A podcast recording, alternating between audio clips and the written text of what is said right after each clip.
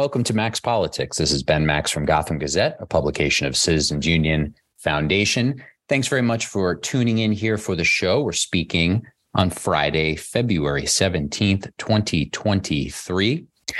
There has been a lot of attention, of course, on the large influx of asylum seeking migrants to New York City over the last 10 months or so.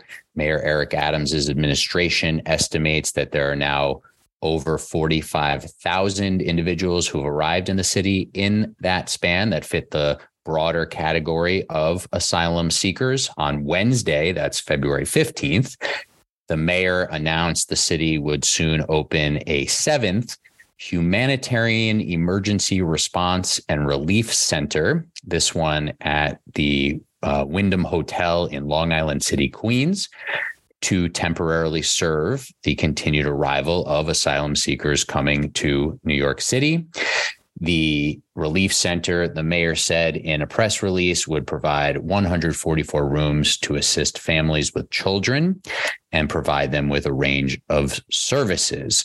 This is uh, a topic that has been uh, an ongoing emergency, crisis, uh, trend different terms for what people refer to uh, what's been going on over the last 10 months or so as there's been a lot of debate around it. The mayor has staked out a number of different uh, positions on it and continued to ask for more federal help. He's also asked for state help which seems to be coming to some degree via Governor Kathy Hochul's recent uh, budget proposal and her executive budget that was recently released. There is some federal aid on the way, but the mayor has asked for more. The mayor declared a state of emergency around this issue back in October. The mayor visited uh, Texas and went to the border in January and then released uh, an op ed in the Washington Post with a six point plan for what he'd like to see done, mostly at the federal level uh, to address this situation.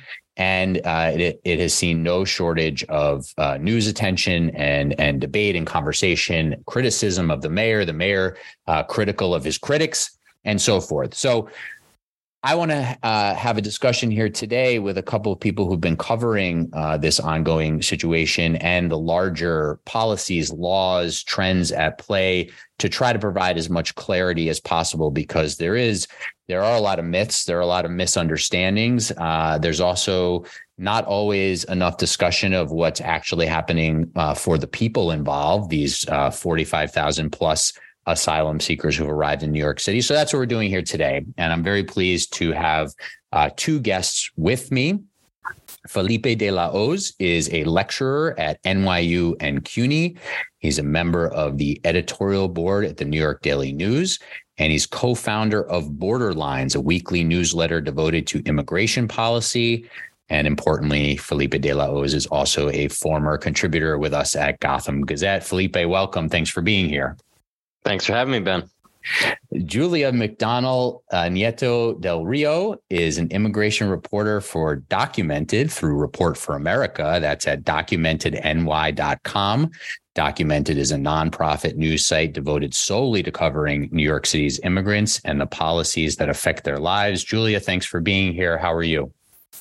Thanks so much, Ben. I'm doing great. So, thank you both for, for joining me. Let's try to provide people with as much clarity as possible here in our time together. So, um, let's remind everybody big picture how we got here. When and how did this situation start? We'll dig into a whole lot of specifics, but um, Felipe, when when did this start to become something that was on your radar? When did this become something that Mayor Adams was starting to elevate, and and how did that happen? Yeah, so this was uh, really last summer that this kind of started being on the kind of New York City, specifically uh, the New York City radar, uh, because at that time, what was happening was that there was a effort by the uh, governor of Texas, Greg Abbott, to bus migrants to to New York City. Uh, you know, obviously, New York City uh, is the city best known probably globally for receiving immigrants and always has been. However, this circumstance was a little bit different because of that, you know, very concerted, I would say political, you know, politically motivated effort by the Texas governor. Uh, the contours have since shifted. I mean, migrants have continued to arrive. It isn't so much about the kind of misleading, you know, busing, uh, you know, scenario anymore. But that was really when things kicked off with what I guess people colloquially are calling the, the contemporary, uh, you know, New York City asylum seeker crisis. And Giulia, when did this start to be something that you were paying attention to and reporting on, and and how did it sort of um, get going in your viewpoint? Right. I think it also um, came to our attention last summer. Um, definitely with the busing, it became more of a of a national issue. Um, but locally, we were seeing a lot of folks who were um, arriving at shelters, um, and and Mayor Adams, um, you know, began to bring this to the attention more of the public as uh, shelters, um, as he said, became more overwhelmed by asylum seekers arriving at the city. Um, and also, some folks were coming from different cities like DC or other places across the country hearing on social media that they could come to New York for work opportunities and that shelter would be um, given to them here. So, as word spread among um, migrants who were arriving um, in the states, uh, more more folks began to arrive um, in last spring and summer, especially in New York. And as you both said, you know, this was something that uh, Governor Greg Abbott, Republican of Texas, said was uh, something that he was doing in part as a protest of of how the Biden administration is managing the border and federal immigration policy, and then also as something of a test of whether New York City and New York State are really as as welcoming to to immigrants as uh, they like to claim, uh, and so forth. Um, but then this has taken a, a number of a number of different directions, as you just said, Giulia, and, and people not. This is not simply something where the governor of Texas is putting people on buses. This is something where, uh, as far as we know, a number of officials have been trying to do similarly. But then there's also something at play where there's people um, coming across the border who want to come to New York City. How do we sort of how do we understand? Um, you know, whoever wants to jump in here, how do we understand? Um, you know who's who's coming as part of a political ploy who's coming against their will who's coming um, because they they they really want to. And this is the sort of they're seeking asylum. We'll get into what that means in in a little bit more depth in a minute. But um, they're they're coming to the United States to arrive in the United States and seek a different life a new life here to immigrate to the United States um, how do we how do we sort of understand um, those differing dynamics and why this was something that w- wasn't really a big issue prior to last summer? Sure, um, I'm uh, happy to start with that. Or um, I think a lot in that question. Sorry, but yeah, no, I mean, how right. do we sort of separate some of some of those different pieces and understand um, why this why this became a new trend? Uh, to such a degree, at least, and you know, sort of who's coming because they want to, who's coming because they're part of a political ploy, um, or maybe maybe those are often one and the same. Yeah, I think uh, for the folks I've I've been speaking to, it's it's really been a mix. So um, some people arrived at you, you know arrived in Texas and were basically told that there would be more work opportunities and assistance in New York. So, you know, they decided to get on these free buses. Often they didn't have money to, uh, you know, to be able to buy their own plane tickets or bus tickets to go somewhere else. So, this even offer of a free ride to New York is, you know, would be very important to them. So I've heard that from some folks. Um, other folks heard on their own that there might be opportunities um, in New York City through TikTok, through WhatsApp groups on their um, migration journey to the US. So it's really been a mix. And, and once um, word spread that, uh, you know, shelters were taking folks in uh, in New York, um, as I said, word spread very quickly that there would be somewhere to sleep here, um, and for them to find opportunities to potentially move their lives forward. I think a lot of that may be overblown as we see on social media. So a lot of folks that I've talked to, once they actually arrived here, um, they saw that maybe the situation was a lot more difficult than what they thought it would be. They've had um, lots of challenges finding work and the shelter situation obviously has been very challenging as well, especially for families with kids. Um, but it's really been a mix of, of the folks I've spoken to who have chosen to come here on their own um, or were you know kind of either pushed or in in some way um, offered uh, a uh, way to come here that um, would kind of fit or or help them in in their journey forward so they you know decide to come here for the free with the free transportation that was offered by by the um, governor of Texas or, or other ways. Mm-hmm. Mm-hmm. And again, there's there's apparently been a number of officials, right? I mean, Mayor Adams has sort of stressed that this was not just a Republican governor doing this, although he's been frustrated. You know, he's expressed frustration with Governor Abbott about this and others, but he's stressed that this is also something that some Democratic officials have encouraged that there's a, there's a mix of of people sort of trying to either um, move people along, so to speak, incentivize, offer travel to New York. Um, not not simply, uh, not only the the Republican governor there. Felipe, you were going to jump in. Go ahead. Yeah, well, uh, you know, I, I was going to kind of, um, you know, ping off what what Giulia was saying and and mention too that you know it's true that a lot of folks, um, you know, it's kind of hard to separate those groups because sometimes that perception is fomented, you know, for political reasons that New York is kind of the you know the land of milk and honey and all these sorts of things, and sometimes it also, as Giulia was mentioning, spreads organically via via kind of you know networks and social channels among the uh, migrants, and I think you know one thing that the public uh, is often missing about about these, you know, the, these arrivals is that um, because of that, not all of them are staying. In fact, a very large number of people have left New York, you know, and and gone to other states, other other cities as well, right? Because they found that the reality that they were expecting was a little bit different than what they found. Also, you know, I think crucial to mention here is that part of what has been drawing folks to New York is uh, one facet of the arrivals that is sort of novel, that that is a little bit distinct than earlier kind of waves of, of migration, humanitarian migration arriving at the border is,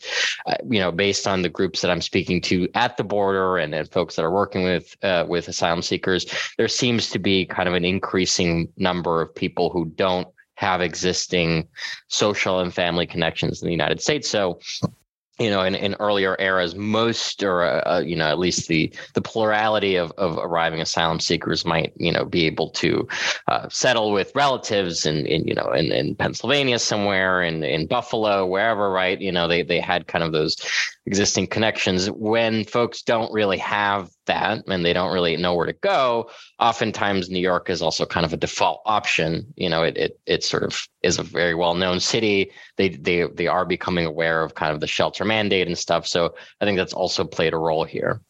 Mm-hmm.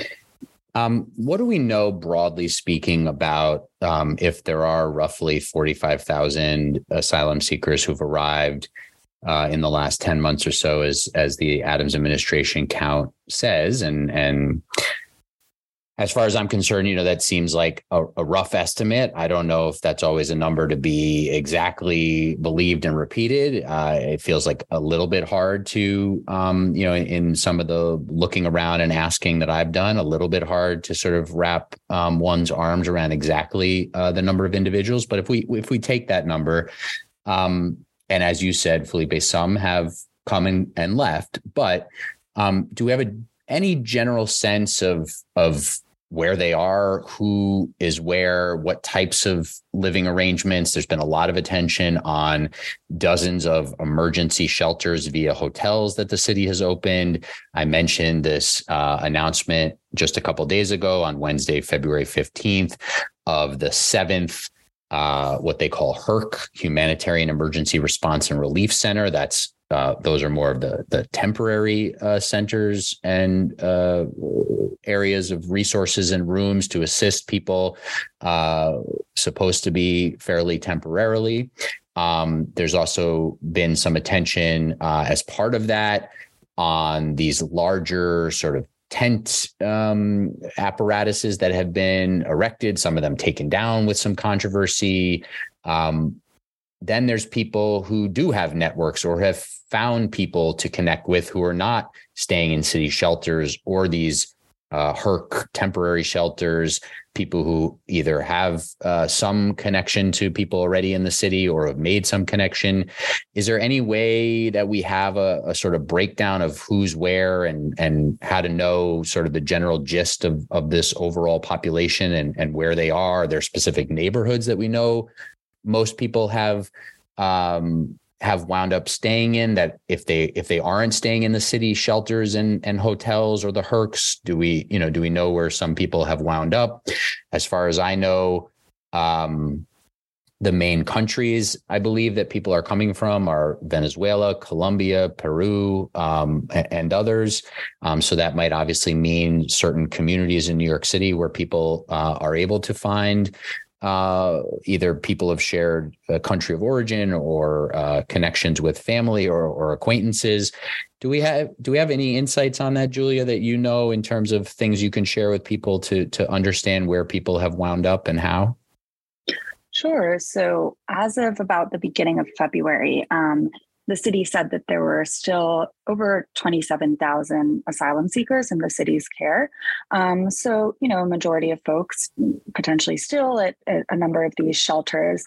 Um, I have also met uh, some asylum seekers who have found housing together, for example, at, you know, small apartments across the city through um, organizations that have helped them, churches that have helped them. Um, I've met asylum seekers who were sleeping in churches, um, either for short periods of time or, or longer sometimes. Um, I've also met families who now have um, been in shelters for more than six months, for example, um, hotel shelters or others. So it's really, as we said before, with this, it's really a big mix. But um, there, there is a, a, a, large, there are a large number of folks who are still um, in the city's care. Um, and at the beginning of February, uh, the city also said there were there were still 150 to 200 families actually arriving um, in New York per day. Um, that's according to the mayor's office of immigrant affairs.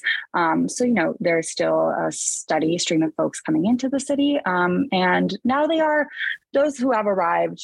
You know a couple months ago or last summer are definitely making connections and and potentially finding alternative housing through those connections they've made. Um, maybe they've been able to find some work and, and really pay um, pay rent for smaller places. Um, but but it's a mix. And and for the uh, countries of origin, as you said, a lot of Venezuelans, um, as well as people from Colombia, um, Ecuador, Peru, um, also Central Americans, people from Nicaragua.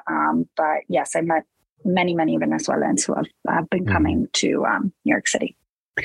And do we have a, a any general sense of a breakdown of um, uh, families, whether that's uh, a single adult with a child or or you know multiple adults with a child, or versus uh, individuals, sort of single individuals coming on their own. The the mayor has opened different centers that are either for just, um, I believe, single adult men. Then there's family uh, shelters and and these HERRCs, uh, as I mentioned. This latest one would be for for families um, with children.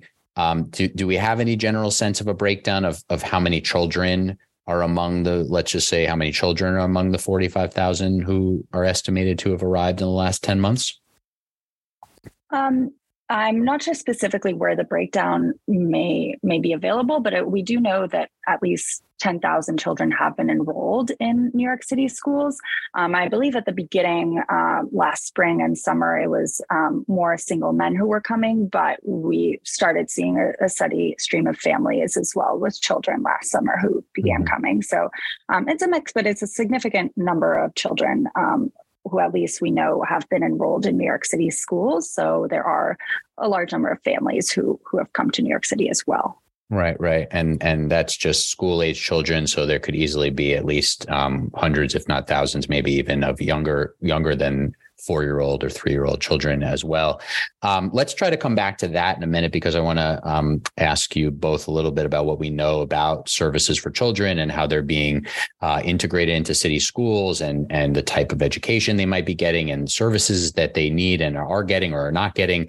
Um, but let, let's sort of put a, a, pin in that for a second. I want to zoom way back out here um, because I think a good bit of what we discussed so far has been a lot of what's what's been in the news and you've both been covering and others have covered but let's let's zoom back out um, felipe help people understand the most important sort of underlying laws and rules at play here especially on the federal level and what's happening at the border and what you know is happening at the border uh, means for New York City because of these underlying uh, federal laws and, and rules at play here.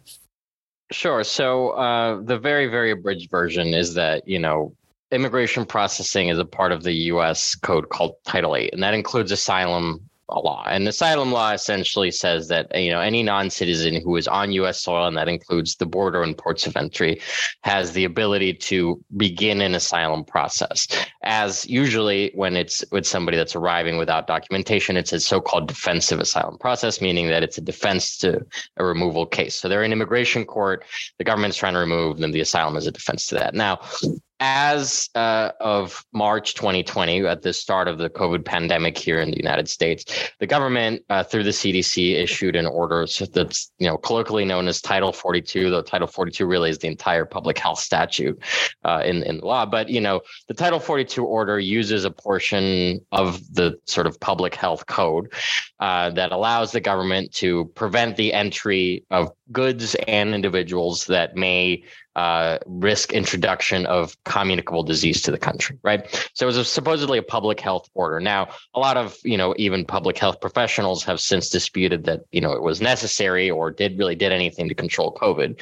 However, the order has been in place since that time um, in a way that it, the government has taken to authorize so-called expulsions of people who are seeking asylum. So basically um, the the if you kind of arrive at the border now to seek asylum, there's a chance that you may be turned essentially expelled either back to Mexico or to your country of origin without access to an asylum process. So the people that we're actually seeing in New York are people who've already been able to somehow circumvent that process, either because they have some specific type of vulnerability or Mexico has refused to allow an expulsion or there's kind of another reason.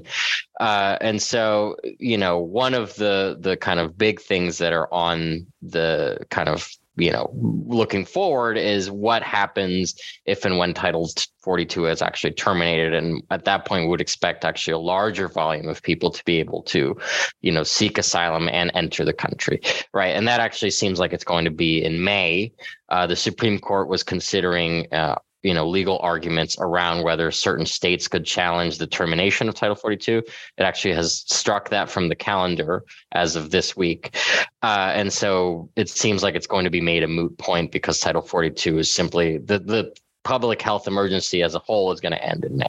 So it's it's you know that uh, comes into play in on on in practical terms in New York, for example, via uh, the the kind of shifting contours of Title 42 at any given time. So initially, for example, as Giulia, as Giulia mentioned, almost all of the arrivals were from Venezuela, right? There were a lot of Venezuelan arrivals in New York. Uh, of the folks who were being bused to New York, you know, the vast majority were Venezuelan.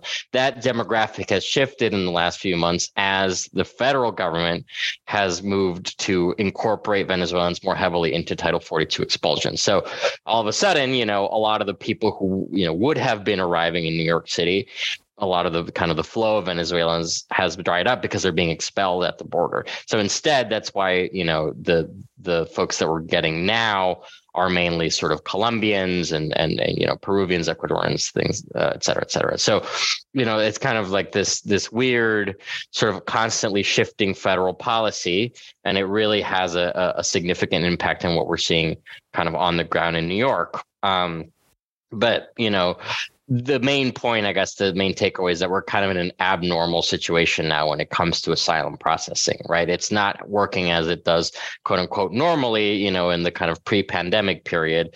And so there's a lot of uncertainty as well over whether normal sort of Title VIII processing is going to resume and when and how's that going to look like. I think that's kind of one of the key questions uh, that we're sort of, you know, all sort of looking at in terms of, you know, what this is going to look like going forward. Giulia, add on to that in terms of um, the background here about what we know about people who are seeking asylum. This is not, um, you know, this is this is not something um, that people are taking lightly in terms of this migration journey that you mentioned coming to the United States, uh, typically through through Mexico. Say a little bit more about what we know about the background about why so many people are seeking asylum uh, uh, in this process.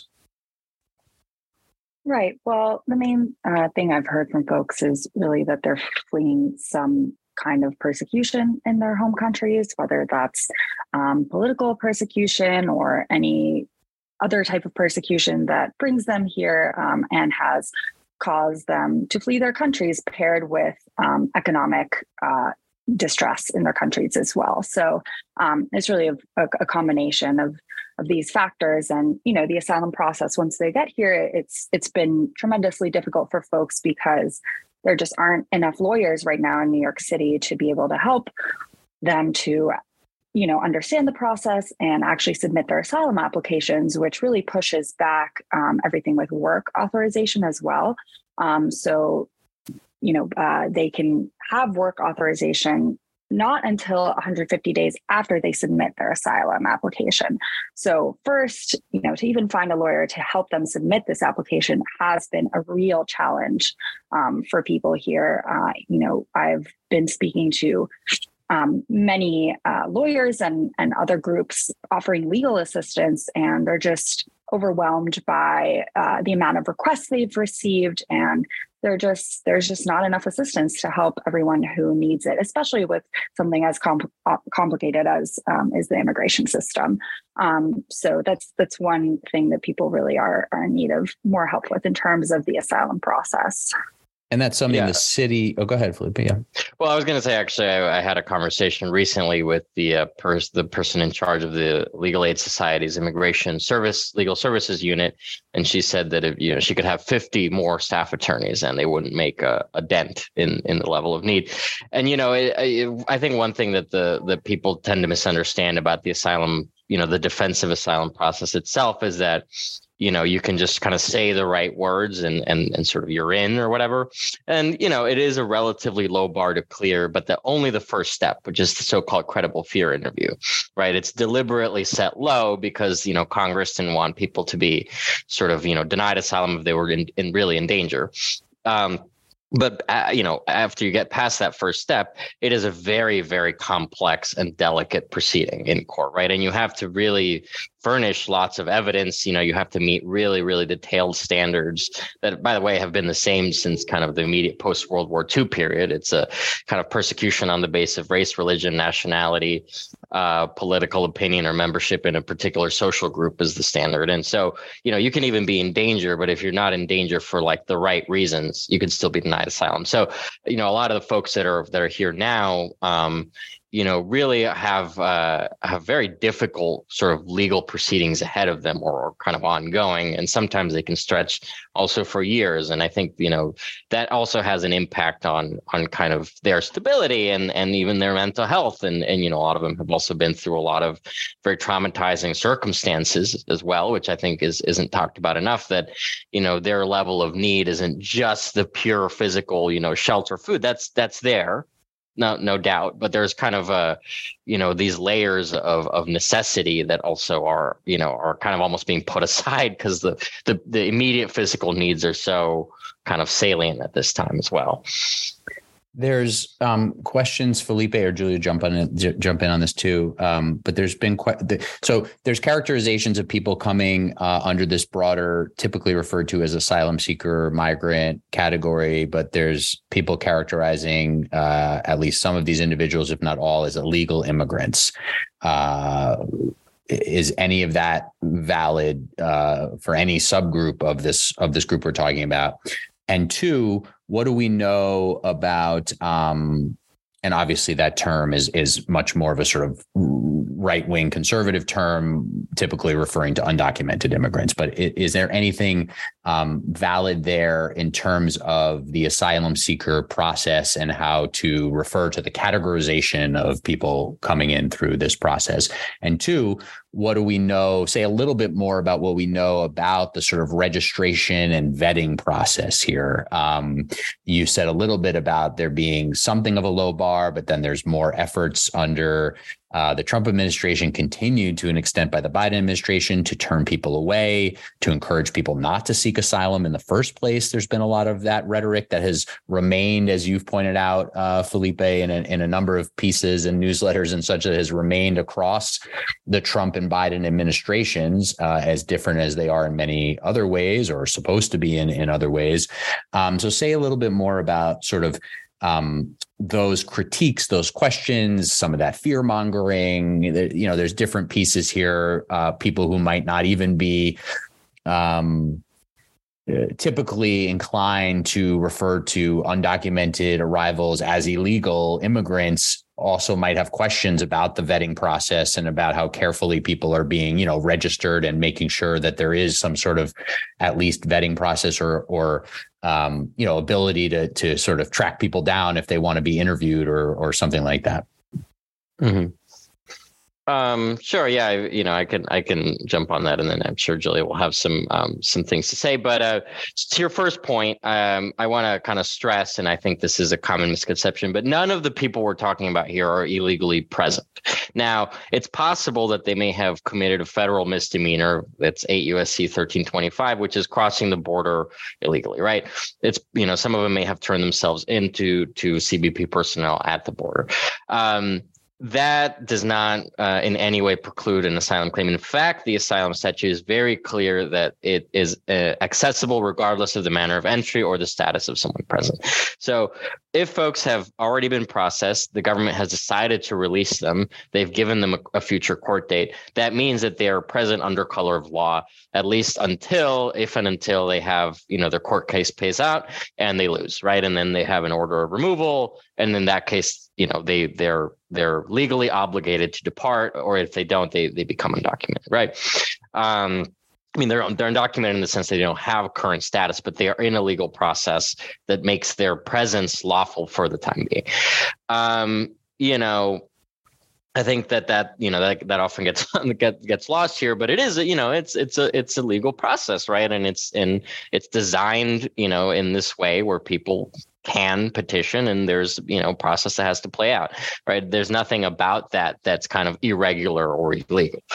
Um what was sorry? What was your? uh, I mean, just in terms of what the vetting process or the sort of tracking process looks like, you know, mm. if if there are people who just sort of say like, okay, we want to welcome people seeking asylum, humanitarian process. This is in law. This is, but but how do we know who's coming right. in, and is there is there any of that going on? So there's a standard so-called inadmissibility that's 1182 in, in Title 8, and that's you know it, it sets out a bunch of things that would make someone inadmissible to the country, right? And so you know it's like if you've ever been charged with certain criminal offenses. I mean, there's some really granular stuff like it's like were you involved in the Nazi war machine, you know, some which very unlikely to have that one come up anymore. Um, but you know, people are, are kind of evaluated on those grounds. Most people don't have a kind of a clear grounds of inadmissibility beyond just like not having documents. Um, so you know there are people who are stopped sometimes uh, you know if they're present for example on on certain types of lists. I know that there have been it's been a lot of hand wringing about i think even people who were on a terrorist watch list. It seems like several of them actually were colombians who may have been involved with you know the farc at one point or whatever. So you know the, there are these lists that exist that are supposed to capture people who are you know of concern for some reason that the vast majority of people are are you know not captured by by something of that of that sort. And then, um, you know, the government, uh, you know, either puts them in in, in civil immigration detention, uh, in which case, you know, obviously they wouldn't be showing up here in, in New York, uh, or you know, if they are you know released then you know they're supposed to have you know an address where they're going to be staying where they can be found. They have court dates that are upcoming that they have to attend right to, in order to continue their processes. I think also people sometimes imagine that people don't show up to their court dates. Um, you know several analyses of the actual data including by the american immigration council prove that the vast vast majority of people do go to court and you know they they fight their cases and sometimes they lose right? Uh, but you know they are showing up to court. In fact the, the the federal government is itself actually making this more difficult sometimes because it's giving people you know CBP personnel are sometimes giving people incorrect addresses or they're like docketing them in the wrong courts and stuff and people still make the effort to sort of try to resolve those issues and and whatnot. Um there are uh, a number of so-called alternatives to detention that the that ICE utilizes. So that encompasses anything from ankle monitors to apps. Like there's an app called SmartLink that uses biometrics and geolocation to ensure that people are sort of in you know in a certain area that aren't leaving a certain area. Uh, and so there is kind of an active monitoring that happens. Um, you know, that doesn't mean that people can't sort of slip away and, and, and people certainly do, right? You know, I'm not going to tell you that people never disappear. It happens. But, um, you know, I think it, it does get kind of inflated as a concern. I mean, the government generally knows where people are. People are generally hoping to continue with their processes, even just because if, you know, if they don't, um, they're going to miss it. You know, they're not going to be able to kind of get work authorization, right? For like like Giulia mentioned earlier, right? There there are certain things that they, you know, they need to be in compliance with to actually get some of the, you know, benefits of of going through kind of an asylum process. And obviously, many of them want to win their asylum cases and remain in the U.S. So it is not a particularly sig- significant problem of people kind of disappearing. Though, of course, it does happen. And um, there's yeah, actually, please. yeah, yeah, I was going to mention there's more than 300,000 people who are right now monitored by this alternatives to detention program. So it's a pretty um, significant chunk of folks who are, you know, have to do these check ins. And for the SmartLink app, they have to send a picture sometimes once a week, um, let their case manager know where they are. And if you go to the 26 Federal Plaza building, the ICE headquarters in New York City, um, especially last summer and in the fall, the lines outside of the building um, for physical ICE check-ins, which people have to do as well. So they have to go sometimes check in at the actual ICE office and and you know tell them that they're here in the country and they're showing up for their check-in. Um, where it was down the block, people were showing up, were sleeping outside the Federal Plaza building to make sure that they were in compliance. Um, when I went to go report outside the building, a lot of folks are saying, you know, we just want to be able to follow the laws and, and do everything according to the rules. So as Felipe mentioned, um, you know, they want to get this work authorization and be able to stay in the country um, according to the laws of the country. So um, a lot of folks are going, you know, above and beyond to do what they can to kind of um, check in with these rules and, and follow the rules as as they may need to.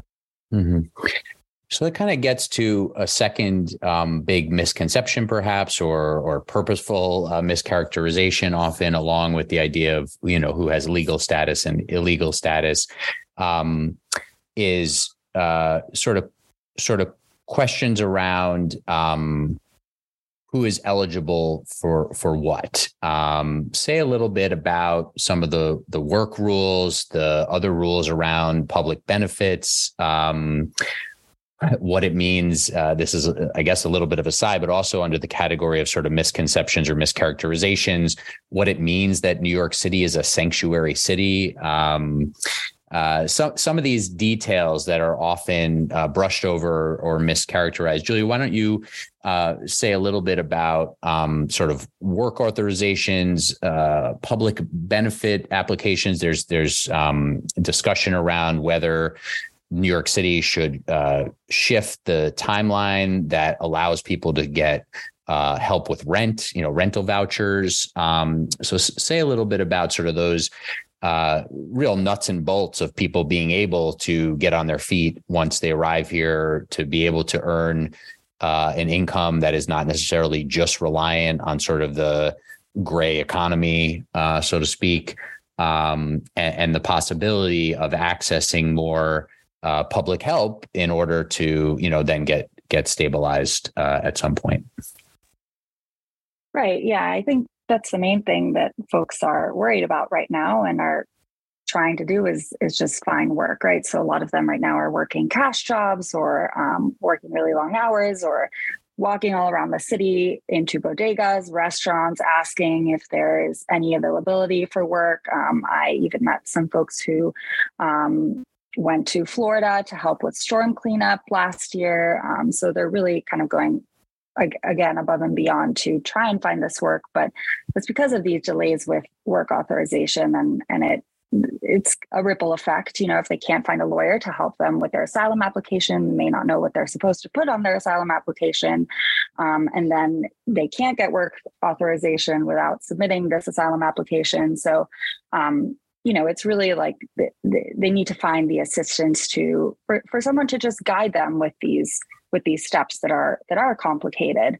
Um, in terms of other uh, public benefits, I know the IDNYC New York has made it a little bit easier now for folks to to have that, so that they can show that they're um, New York City residents.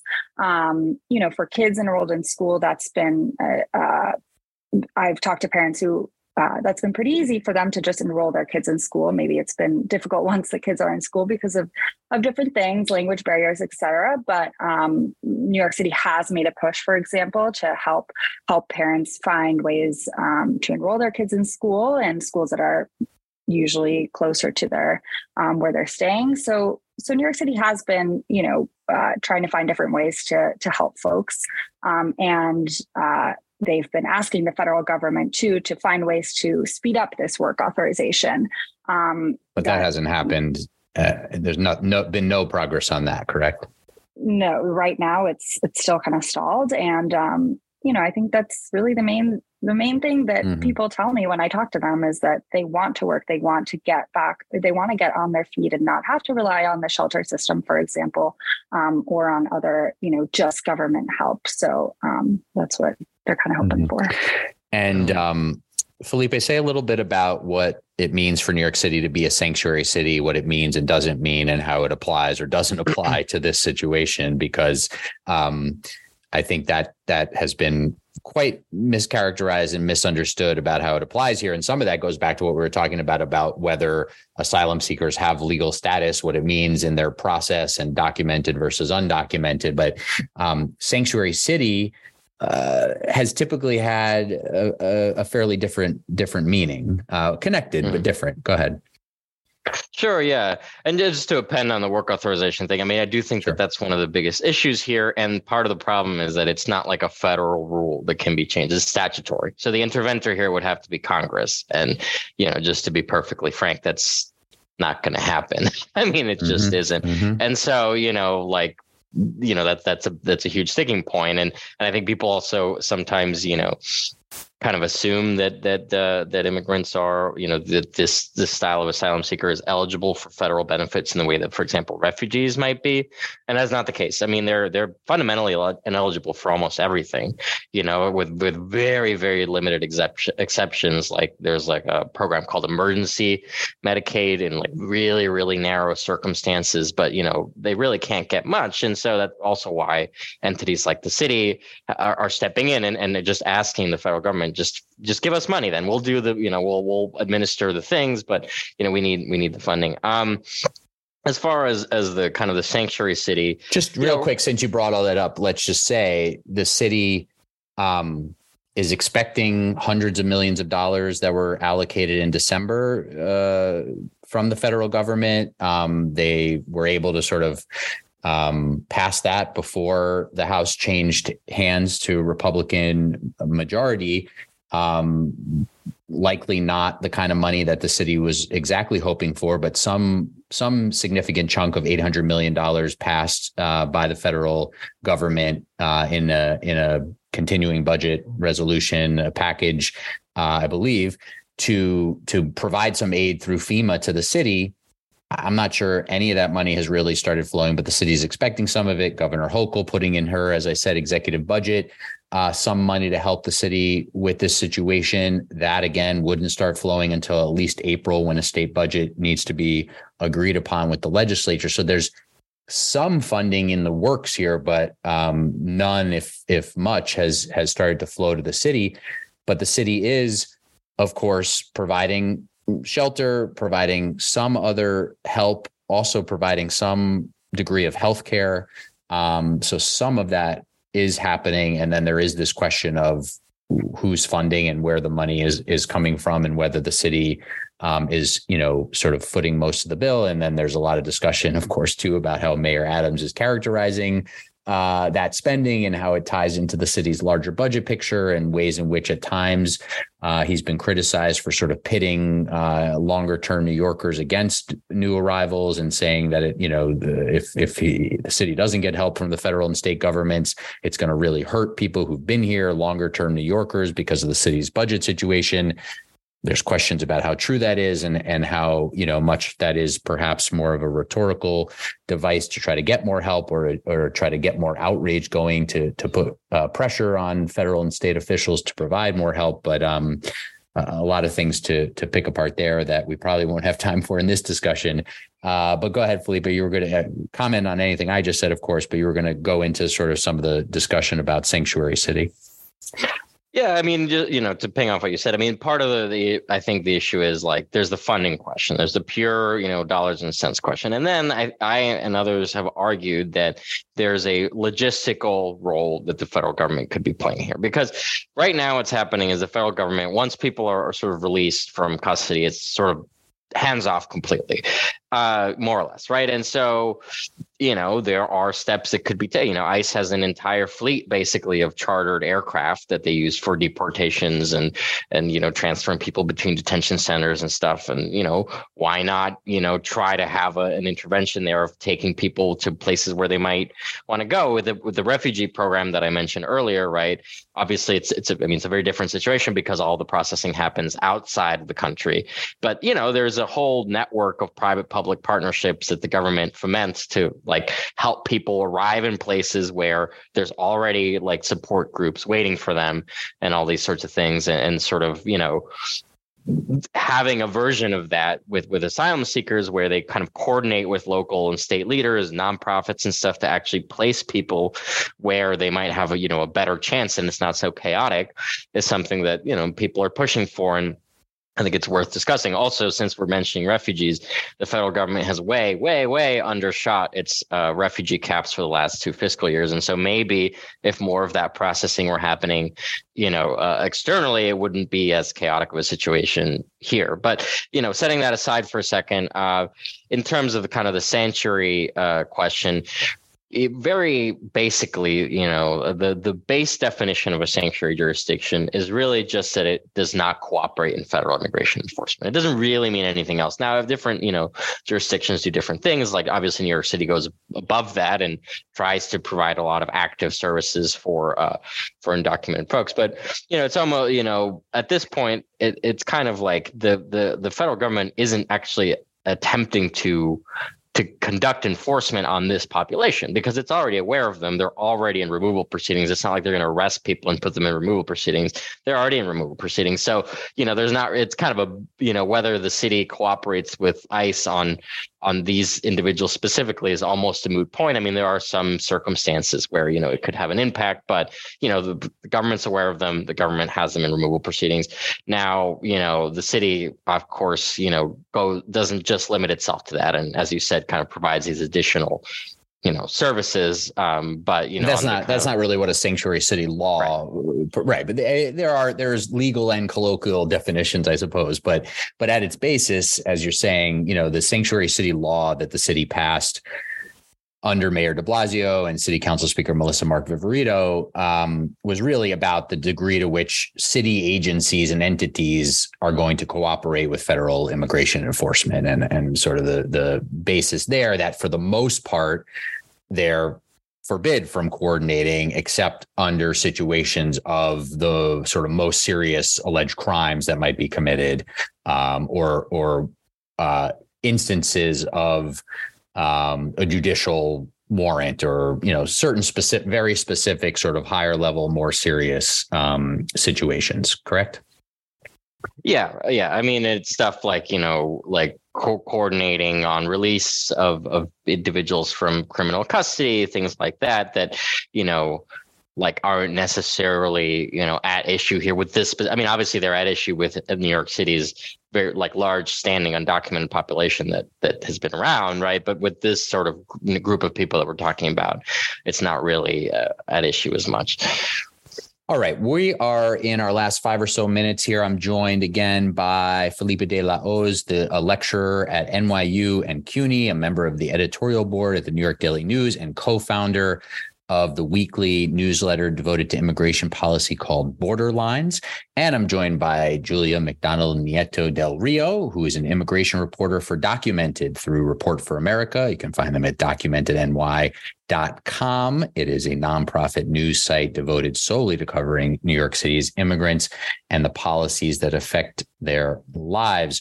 So, Giulia, let me bring you back in here uh, for just uh, let's let's come back more uh, granularly here now to a little bit about um, conversations you've had, and, and you really have, uh, you know, just a, a, incredible body of work covering this situation over the last ten or so months that people can read up on at Documented.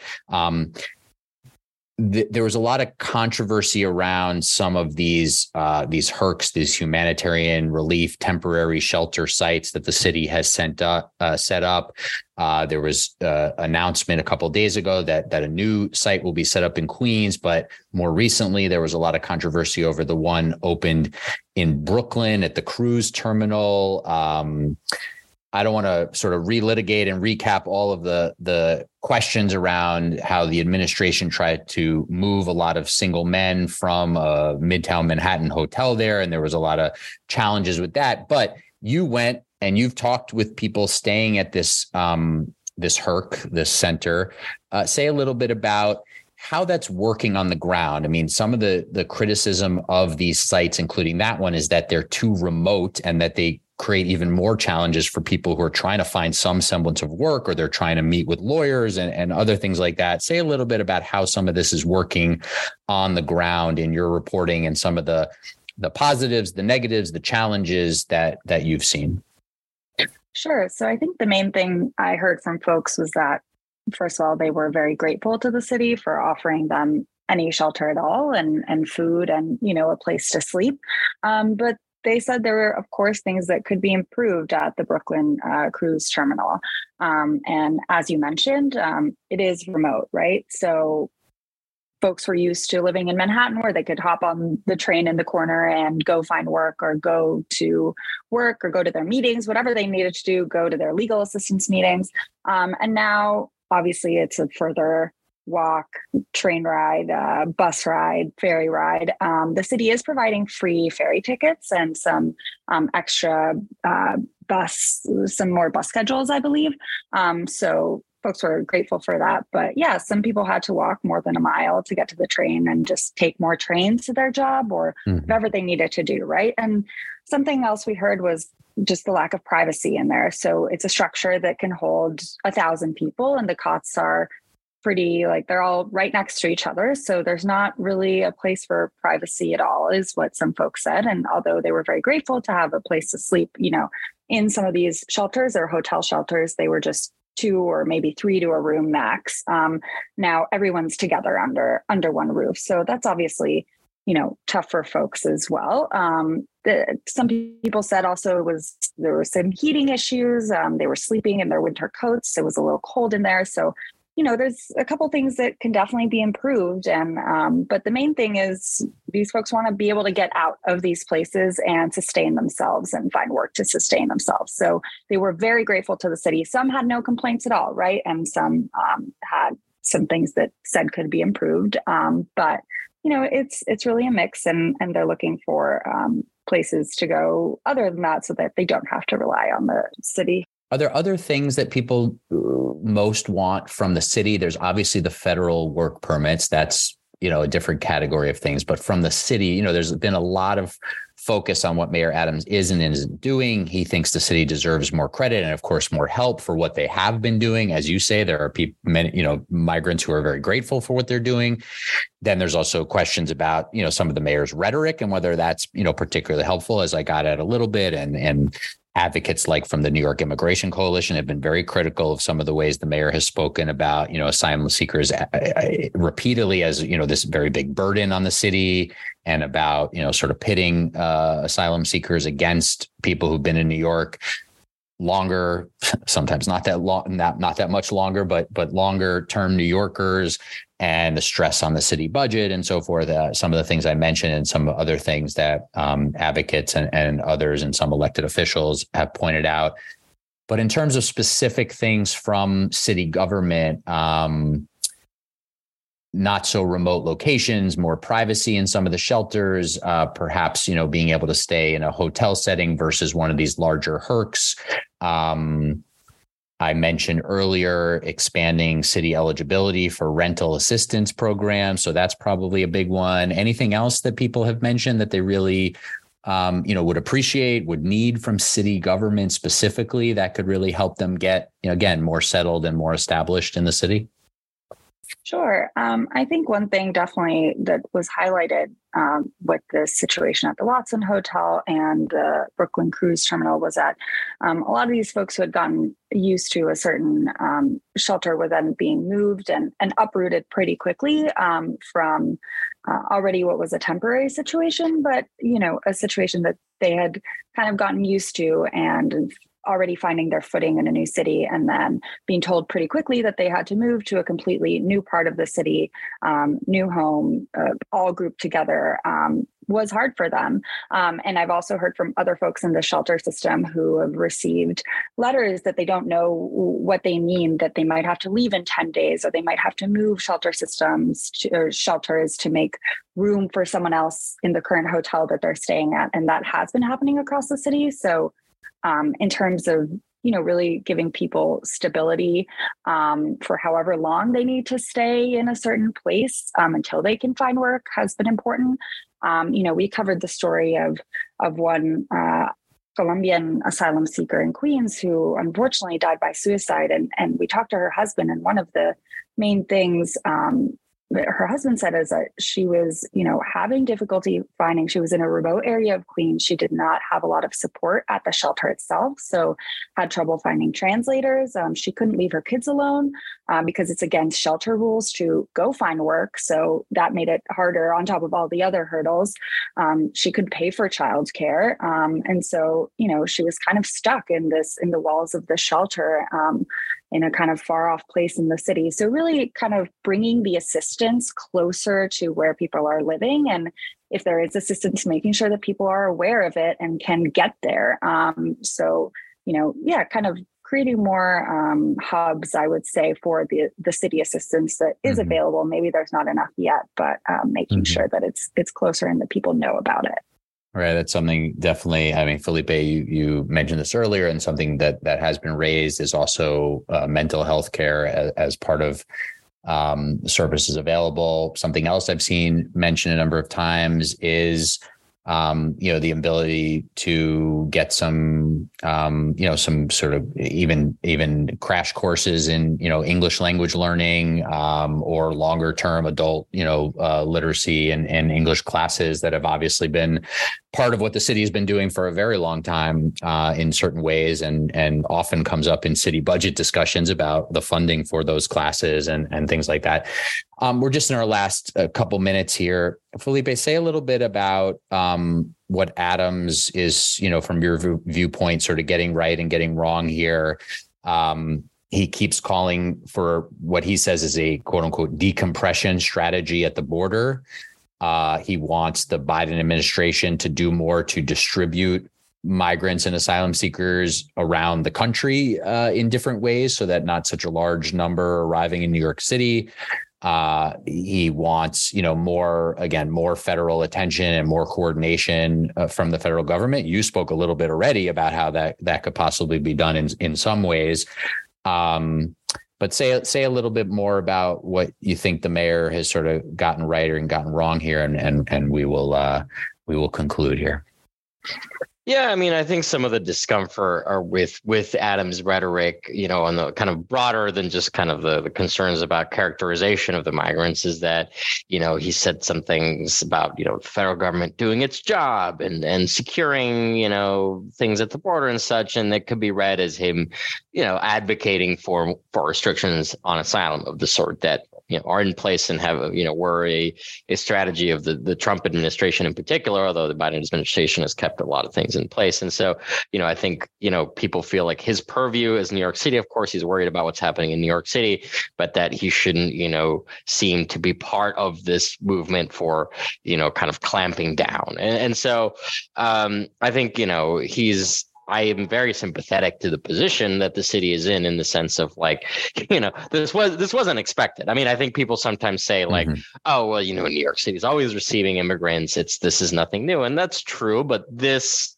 situation specifically kind of was a little bit unexpected you know we weren't prepared for it really um, and so you know i think that like he has tried to dynamically kind of respond to it um, but you know he's also kind of a an instinctive counterpuncher and stuff. And so sometimes I think he dismisses offhand ideas that that could be helpful, right? Like, you know, when people there was a story recently about, for example, houses of worship that were volunteering to um, you know, take in more more migrants and such. And so it, it it seems like sometimes like he's, you know, on the one hand talking about how well we wish people would step up and we had other solutions. On the other hand, he seems not to have been necessarily kind of a, a you know, exploring alternate solutions that were, were presented. So I think, you know, it, it is a, it's been a very kind of difficult situation to respond to.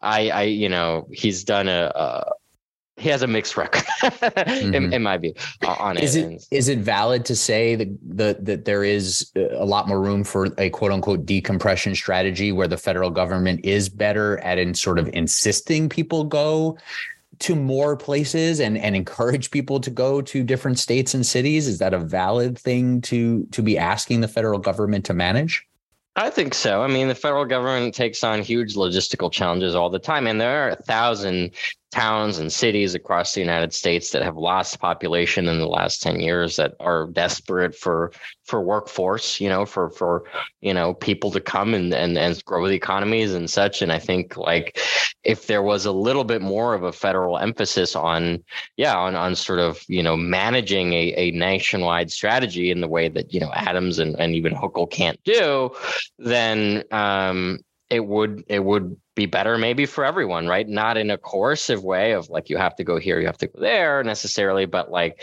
there I think, you know, it's a it's a perfectly fair thing to wonder why the federal government is not attempting to to kind of coordinate something uh, you know, that that that kind of lands more diffusely across uh, the United States, especially given that you know there are a lot of places that that would love to, to kind of receive more migrants um, and and sort of have them you know be part of their their communities and their economies and, and whatnot. Mm-hmm. Um, as we wrap up, Giulia, let me ask you if there's anything, just any one more thing that we haven't gotten to, you think that's important to make sure to add to this conversation. There were a few different things, of course, uh, on my list here that I haven't been able to ask you both about, but in uh, in the interest of, of your time and not taking up too much more of it, any one more thing, either from your reporting or just from the larger discussion that you think we haven't gotten to that needs to be said?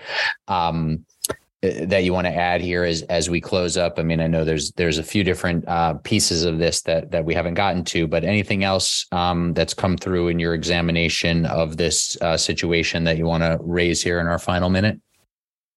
Thanks, um, thanks, Ben. Uh, well, you know, I'd say just in terms of like city preparedness, like it, it seems like people are still going to be coming to New York, right? So, um, really listening and um, making sure that I guess all sides are being heard and, and needs are being met, but um, the city is is doing the best they can in some instances. And um, yeah, I think all the migrants I've spoken to are just are very very grateful for the city assistance. So mm-hmm. um, I just wanted to to highlight that and and yeah, they're always thanking uh, anyone who has helped them and have said that New York is a very um, welcoming place overall. So interesting.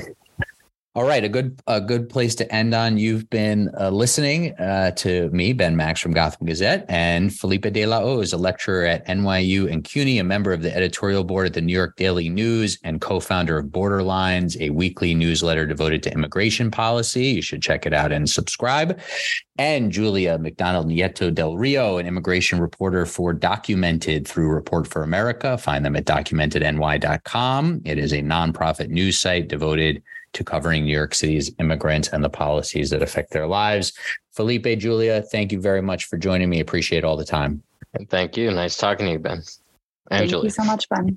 Yes, Felipe. Thanks.